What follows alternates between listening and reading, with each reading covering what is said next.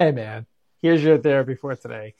Uh, we get some anticipatory regret if we don't seize the opportunity and jump on that sale or go out and do that thing. And because the fear of missing out enables us to feel like uh, I'm going to have some pain and suffering in the future. I'm going to regret not doing those things or buying that thing when, in fact, you know that uh, in the future, um, unless you focus uh, on that missed opportunity, there are other opportunities to have. So reframe your thoughts regarding it instead of saying, oh my gosh, I'm missing out on that opportunity and I'm worried that I'm going to have to suffer the regret in the future because I missed this opportunity.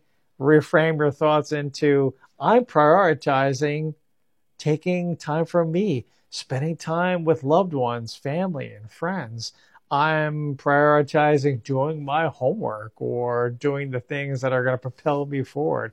I'm focusing on those things right now and not so much of missing out on that thing, event, uh, sale, what have you. So reframe your thoughts, man.